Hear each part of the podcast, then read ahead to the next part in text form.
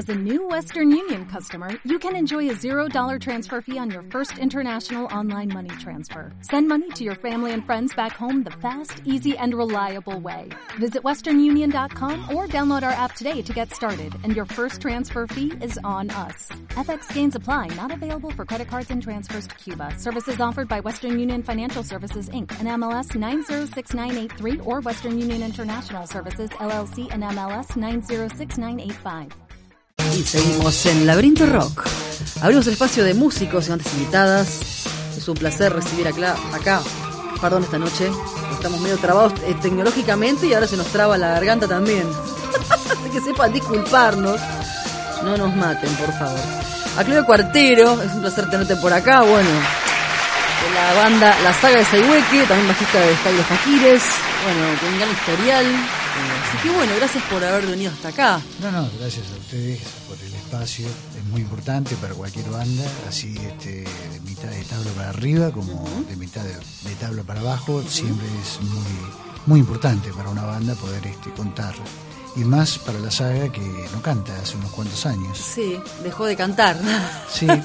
¿Por qué pasaron de ser una banda con cantando así con, con temas con la voz a pasar instrumental? ¿Cómo fue? No, empezamos a tomar la, la voz como, como un instrumento, pero no como eh, un léxico para utilizar eh, y transmitir, porque eh, un poco como que la palabra medio como que te corta la posibilidad como, como instrumento si no la sabes usar y consideramos que no hay nadie que sepa cantar bien y mucho menos nosotros, así que entonces dijimos... Ah, sí, decidieron desistir del tema de cantar. Claro, claro, pero además también por lo que uno dice, ¿no? Porque fue toda una época acá en Argentina que se utiliza que se utilizaron este, los, grandes copetes de los diarios y las noticias para hacer los estribillos. Ah, sí. Nos cansamos de hacer este, o de ir atrás de, eso que nos parece una una moda este, que todavía sigue, ¿no? Porque se siguen pasando esos mismos grupos que utilizaron en su momento esos copetes para tener más llegada, para ir este, más rápido a la mente, para llegar al nervio auditivo más rápido que otros. Y nosotros dijimos, bueno, no, vamos por el camino más difícil, así que tratamos de transmitir la idea a través de los instrumentos. Eso lógicamente nos llevó... Un gran desafío.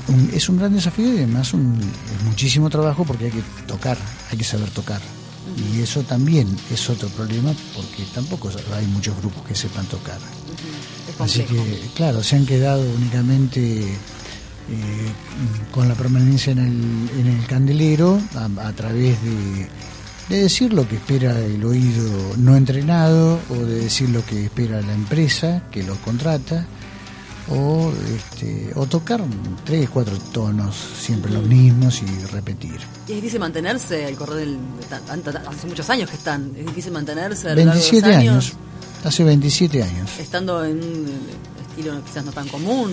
Sí, y cuando cantábamos tampoco era muy común. Me acuerdo que nosotros salimos con los piojos y todo eso y era eh, totalmente disímil la propuesta ya de movida, de un opa pa opa que todavía sigue vendiéndonos este, Ciro, o los auténticos decadentes que todavía nos sigue pasando la mega día y noche cada 10 minutos. La mega se extraña, ¿no? Ah, Porque dice puro rock nacional, pero pasa bandas de Uruguay y de otros lugares. No se entiende mucho el concepto de puro rock nacional. Creo que es puro rock pago. Mira, si, si vende Está bien, ahí lo van a pasar. Yo diría que cambien ya el título de la radio, medio vergonzoso ya poner un título que no, me parece que todo bien, ya lo escuchaba, pero me parece que medio que el título no tiene sí, Si, mantiene una estructura eh, tonal que, que sea pegadiza, eh, van a pasarlo. Sí, Así sea de Ucrania. Pero... bueno, yo creo que el mango mediante, como siempre, ¿no? Exacto. lo que, lo que siempre está, pero que por delante, lamentablemente, pero no, en este caso, este ustedes priorizan la música y el arte. Está sí, es como vos decís, ¿no? Ha costado muchísimo y sigue costando, pero es como una elección de vida, ¿viste? Eh, más que una elección de, carrera, de, hacer carrera, porque la verdad que carrera es otra cosa en este país, elegimos una forma de vida, que es esta. Muy bien, entonces. ¿Y cómo arrancó la saga de Saihuete? Bueno, arrancó, viste, como toda eh, banda de barrio, viste, unos cuantos amigos que veníamos haciendo. yo vengo de la ciudad de La Plata y este y en ese momento había, como actualmente, un estallido terrible de, bandas que hay en la ciudad que populan por todo, por todo, por todo lugar de la ciudad. Y bueno, y estuvimos unos años ahí dando vueltas por la ciudad hasta que nos dimos cuenta que sí, hay un estallido de de artistas, músicos, pero que no llegan a nada y quedan este, en la ciudad estancados, eh, dominados por un sistema que los mm, aprieta, los tiene, los cobija, hasta que ya son viejos y después dejan de tocar. Entonces nosotros dijimos, no, escapemos de esto y nos venimos a Capital, y acá hay otro tipo de, de cárceles, por así decir, ¿no? de murallas que son un poco las que estamos este, batallando desde chicos. Y, este, y bueno, y llegamos acá y empezamos a, probar todo tipo de experimentos y como te, contaba un poco, ¿no? Antes cantábamos, otras veces teníamos guitarras, otras veces como ahora, que es un trío, teclado, bajo y batería. ¿Cómo está conformada la banda? Este, eh, bueno, en este momento está Leandro Sánchez, hace en este momento de hace 15 años, y Está también el Toba Munín en teclado, que también hace una ponchada de años que está, pero que también cabe aclarar de que ellos son eh, músicos, pero también este, realizan otras tareas, así como cualquiera de los técnicos que, que, vienen con nosotros desde hace muchos años, muchos, yo diría que hace veintipico de años hay gente que trabaja con nosotros y que ha compartido escenarios, tanto en la parte técnica como en otras funciones, con Redondito Ricotas, con Sky y con la saga. O sea, una verdadera familia. Sí. Así que eh, sufrió cambios a lo largo de los años la banda, ¿no? Sí, sí, por supuesto, por supuesto. Eh, siempre en la voluntad de la canción, ¿no? O sea, cuando la canción necesitaba un tecladista, vino un tecladista. Y si la canción... Al servicio del tema. Eh, al servicio del tema, exactamente. Que es muy difícil realmente llevarlo a cabo por, por todo lo que venimos charlando, ¿no? O sea, si el marketing dice que tiene que haber una chica linda, eh, bueno, se pone una chica linda. Pero si el marketing que nunca pide, ¿no? Un buen guitarrista, no, lo, no lo van a poner. no es necesario gastar. Para eso llamas a un músico de sesión, le pagas unos mangos y, y, de paso también lo creas y le haces creer que es bueno. Uh, complicado el tema. Va a estar tocando ahora próximamente, ¿no? Yo tenía la data por acá, pero se me acaba de volar. Sí, es una banda que toca prolíficamente. Toca, muy seguido en lugares. Sábado 17 de agosto, en, allí, ¿en donde? En Campana, ¿puede ser? En Campana, sí. Fratelo Bar, entonces. Sí, sí, sí. Fratelo Birnlia Bar. Sí, estamos con otros chicos en Semaya. Este, y otra banda que no recuerdo el nombre en este momento, pero que también está en la lucha, de gente de ahí mismo, local y que, bueno, haciendo un poco de fuerza en la producción, eh, se logra hacer este, lindos eventos. Sensemaya y Tricoma son las bandas. Tricoma, claro, 23 horas entonces, Sarmiento y Coleta, 2804. Allí en Campana, el Fratelo Bar estará tocando la saga de Saihueque para quien lo quiera ver y esté por ahí cerquita o quiera ir hasta ahí. Entonces lo recordamos para que se sepa. Recién escuchábamos el tema Pirámide. ¿Este pertenece a último disco o a algún otro anterior? No tengo eh, acá. No, recién escuchábamos otro, pero no importa. Todos pertenecen a, los últimos trabajos. Era el que supuestamente tenía como nombre pirámide, era ese, ¿no? Este es bajo vientre. El que, escuchaba el que escuchábamos hoy. ¿El que sonó primero? Sí. Ah, entonces está equivocado el nombre, quizás allí. ¿El tema que pasamos primero hoy fue pirámide? No. Hubo otro más. Yo tenía anotado como ese. Sí. Es bajo, vientre. Había notado el otro, bueno. después, después va a ir pirámide entonces. Hoy estamos con el tema que no pudimos descargar bien la información. Tenemos un temas con las computadoras que están rebeldes y quieren. Así que bueno, acá están saludando acá gente de ah, allá, una banda desde Neuquén, Argentina. Bueno, gracias, eh, que están saludando. Gracias por hacernos el aguante. Después estaremos saludando a otra gente más. Mauro Feula, que también le vamos a mandar saludos, que es nuestro productor estrella que hizo posible este contacto. Muchas gracias, que nos lo saludamos. Y a ver Mitad que hace los flyers también, que ya nos faltó saludar, si no nos van a venir a pegar y con razón. Así que siempre hay que nombrar a todo el mundo. Bueno, vamos a escuchar otro tema más, si te parece. Ahora vamos con Pirámide, ahora sí, ¿no? Sonaba bajo bien entrantes. Y después contame, algún, más vas a contar algunas cositas sobre estos temas. sí. Suena la saga de Saihueque, acá en Laberinto Rock.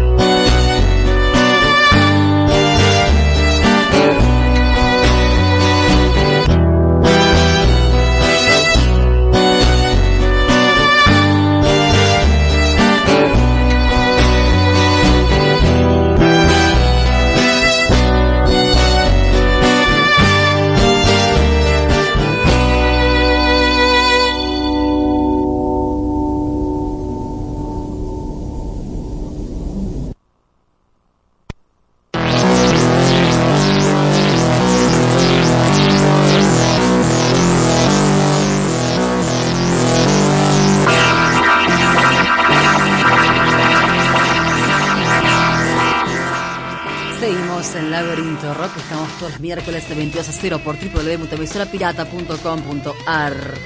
Saludamos a Vivi Ortiz, a quién más, a quién más, José Antonio.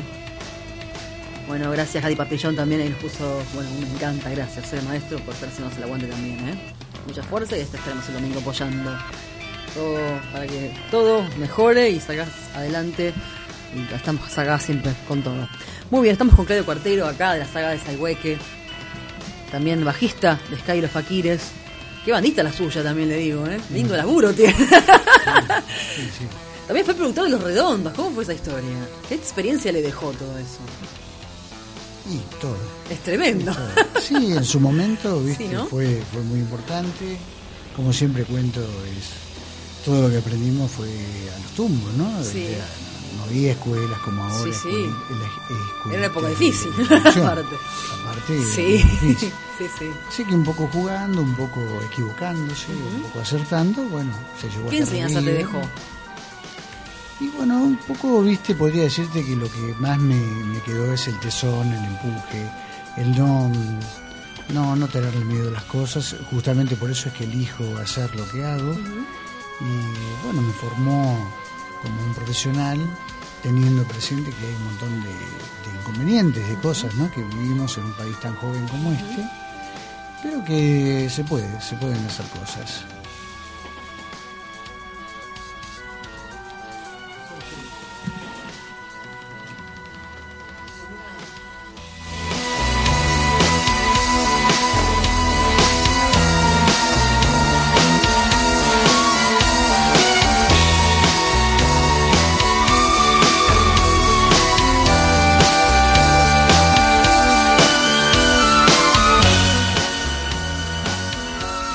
Seguimos al Laberinto Rock. Estamos acá con Claudio Cuartero de la saga de Saihueque, bueno, que nos contaba esa gran experiencia, lo que fue, ¿no? Ser productor de. sí, yo trabajaba en producción y hoy hoy eh, tiene el mote de, productor, pero en realidad sí, no, era. Era barrer, tirar este, cables, empujar los equipos. Todo, ¿no? Lo que lleva. Todo. No es un poco como ahora que la producción es estar atrás de una computadora y crearse productor. y está sentado, está sentado en un escritorio y manda mail, de los cuales de los 10 que manda llegan uno y encima equivocado. O sea que ningún rider es real, ningún backline va a ser el que te está mandando por mail y eso es la producción actual. Antes era todo muy, muy diferente, ¿no? O sea, los servicios, si bien muy buenos, buenos, porque la tecnología ha avanzado muchísimo a comparación de esos años, pero había como una cosa más simple en la cual este el error se, se iba acomodando sobre la marcha. Así que bueno, pero volviendo a la saga de Saihueque, ¿cómo fue, bueno, la elección del nombre? Contanos, bueno, que tiene que ver con el tema mapuche, contanos cómo fue. Sí, sí, justamente tomamos este el nombre eh, porque es el apellido del último cacique que se entregó en la zona sur del país y cuando se entregó se consideró el final de la guerra del desierto. O sea, fue el último en entregarse, pero averiguando y leyendo y después también tuve la oportunidad de estar en, en, los lugares donde están los últimos mapuches, ¿no? en la zona sur de nuestro país. contacto con, ellos? Claro, claro, estuve un tiempo y entonces aprendí unas cuantas cosas y me di cuenta que era, era un poco viste que, el hombre blanco había este, borrado con el codo muchísimas cosas que este, son muy buenas saberlas, ¿no? Como por ejemplo que este gran cacique, este lonco, aparte de, ser un tipo muy muy formado, era muy inteligente, muy inteligente, hasta el punto que, justamente fue el último y, dirigió tropas en contra del hombre blanco, defendiendo su lugar, sus costumbres, hasta último momento y que pero que previamente había tenido un montón de negocios con Buenos Aires. O sea, no es un tipo como se lo pinta, ¿no? Un indio negro de allá que no sabe nada, ¿no? un tipo muy inteligente y llegó a ser rey de las manzanas. Eh, así se lo catalogaba, como un gran lonco, o sea que eh, a él eh, se le debía muchísimo respeto en aquellos tiempos y se entrega únicamente como para poder sacrificarse él y que no maten a lo que se llamaba la chusma, o sea, los viejos y los jóvenes.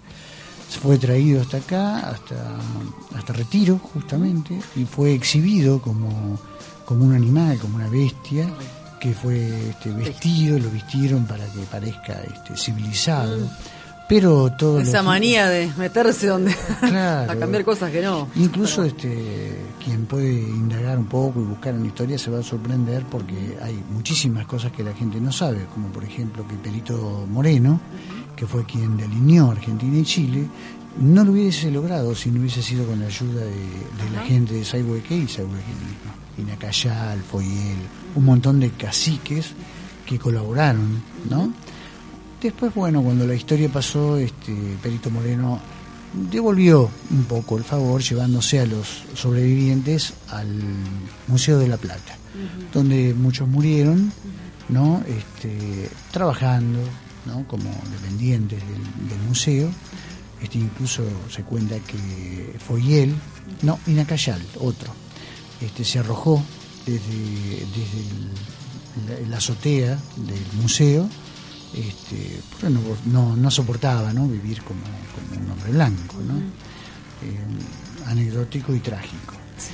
Eh, bueno, nosotros este, tomamos ese nombre un poco como para, para que vos me hagas esta pregunta y yo pueda contar algo y que nos está escuchando por ahí el olvido y- se interese. Sí, que esto quiere decir que uno es este eh, indigenista, ya que justamente mis abuelos fueron quienes los mataron. Que yo no tengo ningún derecho a, a sacar la cara por ellos, pero con mucho respeto, bueno, pongo mi, homenaje. pequeño homenaje. Ah, muy bien. ¿Y qué significa para vos la saga? Bueno, la saga significa muchas cosas en mi vida y en la de mis compañeros porque mm, es como una plataforma que nos permite desarrollar eh, todo lo que concierne a un grupo y de esta forma y este y esta pista que nos permite nos pone a prueba todos los días. Y muchos muchos eh, que han estado en las filas de la saga hoy son súper profesionales que trabajan en, en distintos lugares del mundo. Hay gente en Roma hay gente en Barcelona hay gente con el Circo du Soleil hay gente que- con Soda Stereo este, hay gente que, que graba muy bien y que ha estado este, también y que ha pasado por nuestras filas también. Este, es un poco como una especie de, como te decía, un lugar donde se le permite a quien quiera desarrollarse y estar y, trabajar y desarrollarse a través de los años y bueno, llegar a ser un profesional. Algunos no llegan a ser tan, tan este, luminosos, pero eh, de seguro, aunque hayan tenido que dejar el grupo, este, recuerdan con mucho cariño el paso por, por la banda. Otros, como te contaba hoy, años, años y años, y terminarán cerca nuestro, unido a nosotros, este, por, por, por lo que te decía, ¿no? O sea, con, con mucho placer de, de compartir este, este sueño de, de tocar, pero como te decía, con mucho respeto a la profesión y tratando de evitar el folclore de que los músicos son todos borrachines, Ah, todo, todo eso no, no existe, en realidad este, no debería existir, existe sí, no. pero no debería existir. Está demostrado de que uno puede tener una banda de rock y no tener el pelo tan largo como, como en las películas, ¿no? o como, como decían nuestros nuestros abuelos, ¿no? que es el hippie, ¿viste? No, uno puede tener pelo corto y tocar un buen rock and roll también, ¿no? Por supuesto que sí. bueno, escuchábamos, o bueno, primero escuchábamos Bajo Vientre, después Pirámide, entonces. ¿Qué nos puedes contar de cada tema? ¿Qué se puede expresar en cada tema? Si quieres este, transmitir en un par de palabras cada- qué significa cada canción. Sí, es un poco lo que hacemos en vivo, ¿viste? Porque hoy, como te decía, no cantamos, y entonces es mucho más difícil transmitir. Pero Lo que sí, lo que sí ocurre es que eh, tratamos de generar un, un ambiente que permita al que nos está escuchando, tanto en su casa, a través del disco, de la radio, de tratar de hacer su propia historia, porque casualmente eh, es un grupo que breva no solamente del rock, por eso se puede escuchar eh, partes de música clásica, de, de música báltica, de, de música de rock, de, de tango, de un montón de cosas, siempre tratando de que quien eh, nos escucha pueda, pueda ver imágenes. Entonces yo muchas veces, eh, cuando arranca el recital, bueno, invito a que en el momento que quieran pueden volar, pueden este, imaginar imágenes pueden recordar cosas de, la infancia y hasta momentos, bueno, también este, violentos o, negativos o tristes. O sea, todo lo que, lo que compone un ser humano y pretendemos ser la música de esos sueños, de esas imágenes. Así que vamos por ese lado. y, en esa experiencia nos ha pasado que hay gente que eh, sobre un mismo tema nos han comentado que han tenido pero ideas totalmente disímiles entre uno y otro. Y ese es el juego que propone el grupo. ¿Te has sorprendido algo, que te hayan contado?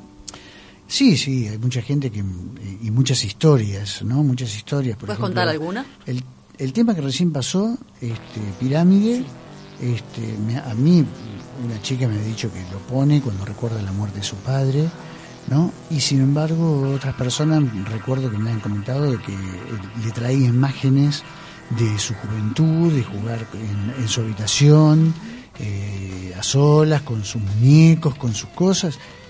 Y, es como te decía, es, tan amplio, es tan amplio lo que se puede transmitir. Y, bueno, eso genera que uno siga trabajando y siga estudiando, porque la verdad que es, música para escuchar con auriculares en un principio, con un buen equipo, si es posible, porque está trabajado en diferentes capas de sonido. Y hay todo un, un estudio de, frecuencias que no es habitual escuchar en un grupo.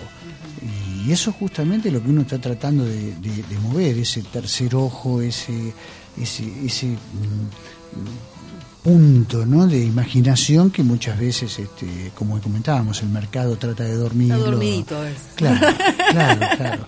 También invitamos a que lean, porque muchas cosas partieron de los libros que leemos, o de las películas que vemos, o del arte que normalmente eh, uno busca, ¿no? Está necesitado de, ver imágenes y cosas que estén copadas y que uno, bueno, eh, está acostumbrado a la vida cotidiana, a un pastiche, a un ruido.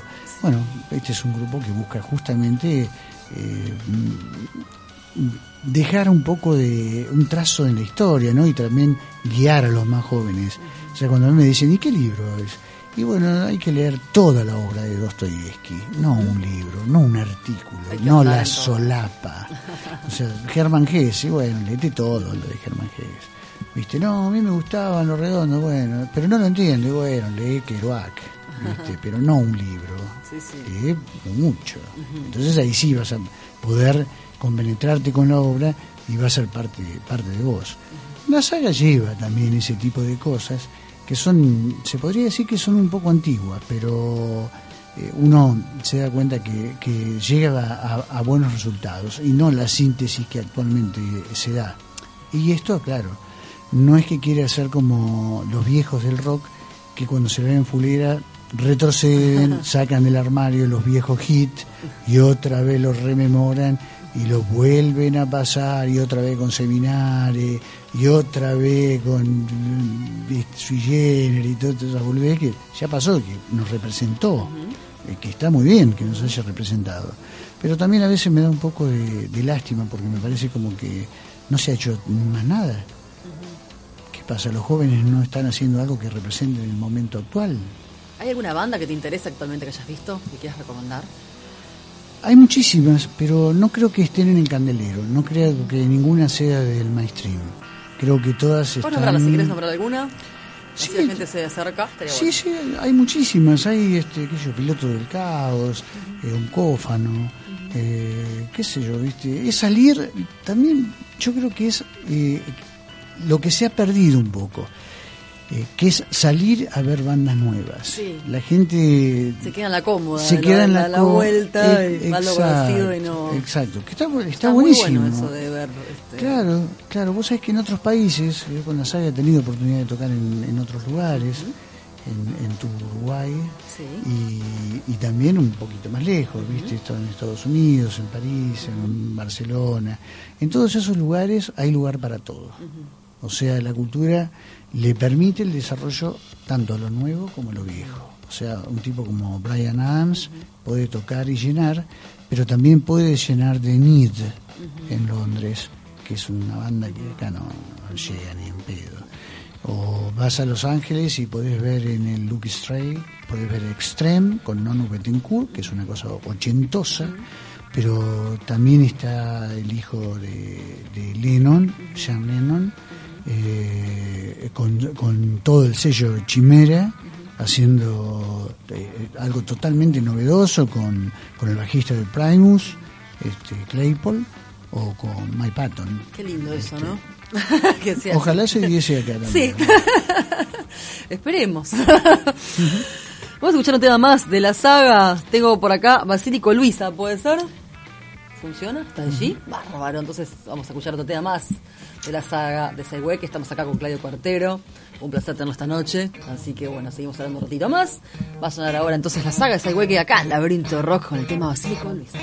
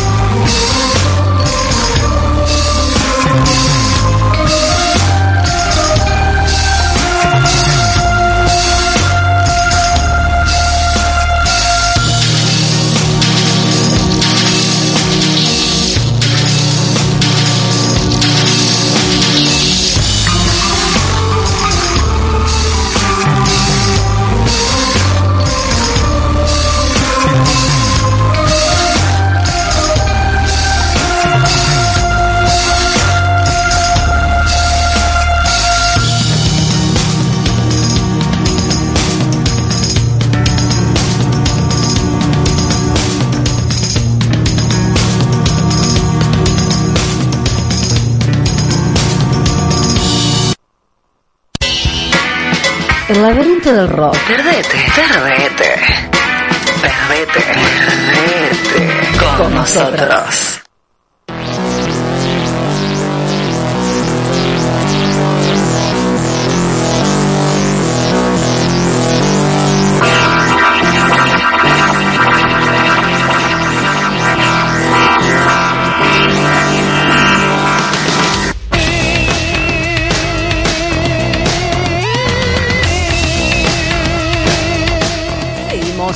Rock.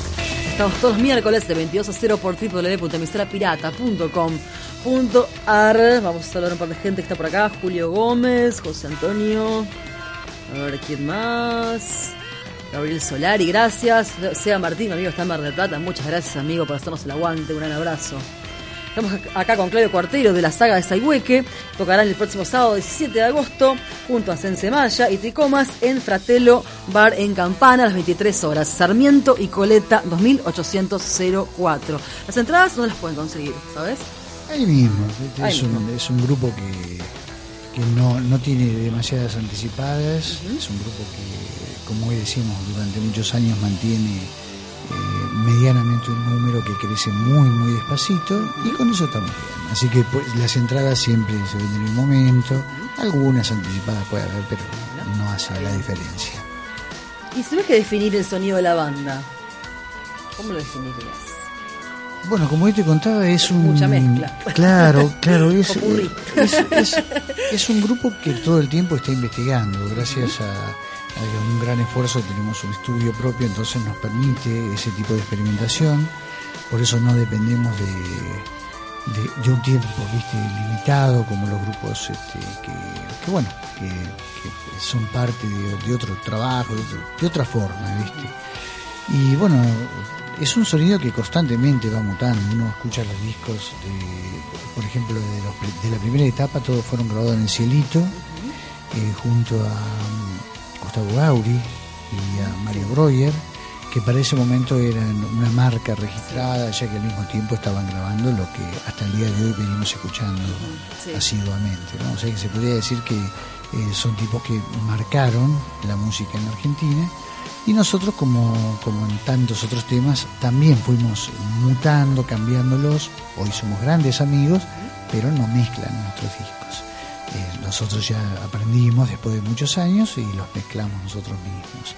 Lo que hacemos en la música es, como te contaba hoy, es investigar diferentes disciplinas. Hemos encontrado que hay bandas que ya están trabajando con algunas algunas frecuencias que se graban detrás de los instrumentos, que son las que eh, muchas veces se utilizan para lo que es la música terapia, para cambiar el ánimo de las personas, entonces este, podés encontrar, por ejemplo, en el tema que pasó recién, eh, justamente el último, eh, hay frecuencias que están alrededor de los 600 Hz, que suenan por detrás y que, son casi inaudibles, pero que sin embargo están, eh, están puestas ahí justamente para abrir un poco parte de nuestro cerebro que está dormido, porque lógicamente a través de los años el el tránsito, el ruido cotidiano, eh, hemos perdido la posibilidad de, escuchar en, en, algunos, en algunas frecuencias. Cuando uno las, las toca, las, las vuelve a, motivar, las, las, mueve, este, se encuentra con un, con un montón de sensaciones que tal vez no sabe de dónde vienen, pero que vienen de eso. Así es como investiga, por ejemplo, Björk, ah, como, investiga, por ejemplo, Mike Patton en sus diferentes trabajos, tanto en Tomahawk o, o por ejemplo, en Pippin Tong. Eh, o, había otras más que no me acuerdo, otras bandas que tiene Mike Patton. O por ejemplo Richie Sakamoto, o, antiguamente lo hacía también eh, Wendy Carlos, el primer tecladista que hizo música clásica con Moog.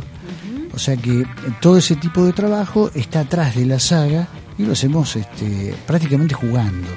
Así que el sonido no lo podría definir hoy porque hoy es esto que estamos escuchando y mañana seguramente eh, estamos aplicando otras cosas. También aplicamos muchísima tecnología. Hoy hablábamos un poco de, de lo que pasaba antiguamente acá en Argentina y que para mí sigue pasando. Yo, este, cuando me preguntan cosas del, de cómo arranca el grupo, me gusta ser un poco este, sintético en la historia de la banda porque es como, como que siento que hay un culto a la antigüedad. Y eh, del cual yo no, no quiero ser partícipe. Porque es ir hacia adelante. Es ir hacia adelante, exactamente. Es ir hacia adelante porque creo que hacia adelante hay un montón de cosas todavía sin investigar, sin hacer. Y no me da hacer jijiji, ¿viste? Ya, ya fue. Eh, por eso me tomo la libertad de, con mi grupo, no, no caer en la de hacer un cover eh, antiguo. Y si lo hago, lo hago con el criterio que sea, sea antiguamente. ¿Te piden cosas así? Eh, no, no, en la saga no, porque ya más o menos después de tantos años de trayectoria Sí, ya saben cuenta que, que tenés que que, que justamente no, no es Van para a pegar y con razón. Claro, claro. No, es que, como decía hoy, a mí me, me encanta que exista la posibilidad de, de- para todos. Sí, sí. Bueno, en- eh, eh, que también se me dé la posibilidad a mí Claro. de, de presentar cosas nuevas. Sí. Y como te decía, considero que, que, que hay muchísimo por delante. No solamente porque la tecnología lo permita, eh, sino también hasta, hasta con una criolla. Agarras una viola criolla y podés hacer cosas totalmente novedosas. No es solamente el entramado de, tonos que ya está preestablecido en la música rock, sino que un montón de cosas que uno puede tomar y, lograr cosas que conmuevan, que, generen algo diferente. No es solamente el, viejo y querido rock y blues, que por supuesto, con mucho respeto, son la base de, de muchísimas cosas. Pero creo que hay gente que tiene muchísimas ideas y que tendría que tener este, también la posibilidad de poder este, exponerlas y no dejar la carne ahí. Porque lo que está costando tocar ese tipo de cosas es realmente muy, muy, este, muy difícil de llevar adelante. Muy difícil. Fíjate que los espacios que había para tocar rock, el rock bien pensado, o sea, el rock que, nació para quejarse, para exponer cosas, ahora está tomado por, por grupos que hacen este cover, que hacen este tributo, mucho tributo. mucho tributo, Tributo del tributo del tributo. Claro. Hay lugares que vos sabés que te obligan a que si vas a tocar, ¿Ah? tenés que tocar con otro que toque tributos. Ah, bueno, divertidísimo todo. Eso no tenía, pero. Pero se Ah, aseguran de esa forma, bueno, vender pizza, vender cerveza, Sí. paloma. Pero eh, esta cosa nueva no. No, no. Esta Tremendo, cosa es eso nueva. tremendo. Es, es horrible. Es horrible. Por eso estamos así, por eso cuando uno ve y si pudiese pesarse la, la cantidad de arte que hay en la, en la música argentina, yo diría que no pesa nada.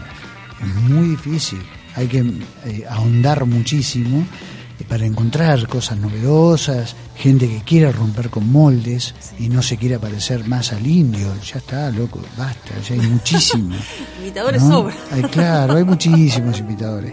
Esto no quiere decir que uno le falte el respeto a, a- a los líderes, a, lo- a la- a las personas que han hecho, eh, han plantado el mojón de inicio, porque la verdad que es, es, es, es tan buena la obra que al día de hoy, por ejemplo, en los temas políticos, que es mejor que, que- que no hay nada mejor que escuchar los redondos. Nos, nos trae al, al- al día, es, no hay nada más actual que aquello que fue escrito en los 70, ¿no? Este, y nos representa a los días de hoy. Eso quiere- tiene que ver con lo cíclico político argentino y cultural, social y todo lo demás. Pero tendría que haber también más posibilidades para las cosas nuevas, porque los chicos, este, la, juventud tiene otras cosas que vive y de otra forma también. Pero no veo que se le dé la posibilidad a, un tipo de música, a ciertos grupos, a ciertas este, disciplinas, como para que realmente sean tan fuertes como para poder desarrollarse. Así que bueno, esperemos que Mm. haya cambio, no sé, algo. Es difícil, Podamos es muy difícil. resurgir, que las bandas puedan este, resurgir, las que están ahí, luchándola día a día. Pero bueno, eh, hay muy música y hay que rescatar. Sí, no solamente en eso, como hoy decíamos, no es solamente que hablo por la música, también puedo Sí. hablarte de, de la radio. Ojalá se diese todo bárbaro para que tengas un micrófono de mejor calidad. Sí. O una computadora que ande, sí. ¿no? claro, una mejora general en todo. exacto, exacto. Si eso se da, todo, todo puede elevarse muchísimo. Así que bueno. Genial entonces. Y también estás con Sky y los Fakires, ¿no? Este, ¿Qué Sí, tal sí, ahí? sí. ¿Cómo- ¿Qué onda todo eso? Bueno, es... ¿Cómo llegaste a la banda primero que todo así, rápidamente? Bueno, como te decía, este, yo desde los 14 años hago producción en Redondos y este, bueno, eh, en el 2001 cuando el grupo decide tomar diferentes caminos, el indio toma un camino y Sky toma otro y bueno, y yo me quedé con Sky.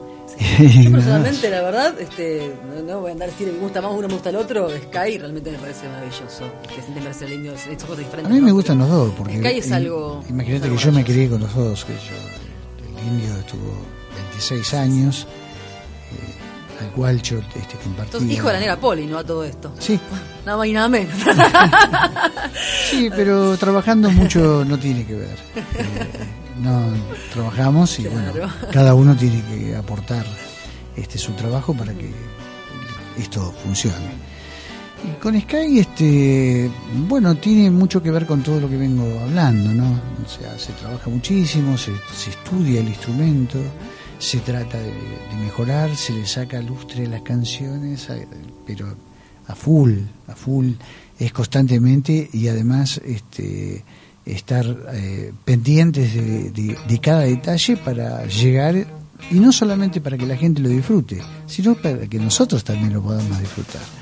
Y eso conlleva un gran trabajo. Ahora estamos con eh, Richard Coleman en, en la otra viola y este y también bueno colabora muchísimo también eh, Joaquín Rosón, que es quien mezcló y grabó el disco como técnico. Está también el baterista de la saga, que es este Leandro Sánchez, eh, que antiguamente era el topo, Espíndola, también baterista de la saga, muchos años este, tanto como el primer baterista de, Los Redondos. El primero en la historia, en el año 76, fue Omar Farías, también baterista de la saga. O sea que, este, como está enlazado un grupo con otro, no artísticamente, sino en un punto de vista de cómo se hacen las cosas y este, nos vamos cruzando, ¿no? Porque eh, un- es como que eh, como hoy te decía, ¿no? La pista que permite la saga es el experimento, es, es trabajar, meterle pilas a todo y después, bueno, este, en, en muchas, en muchos casos han terminado estando redondo como, como Sky.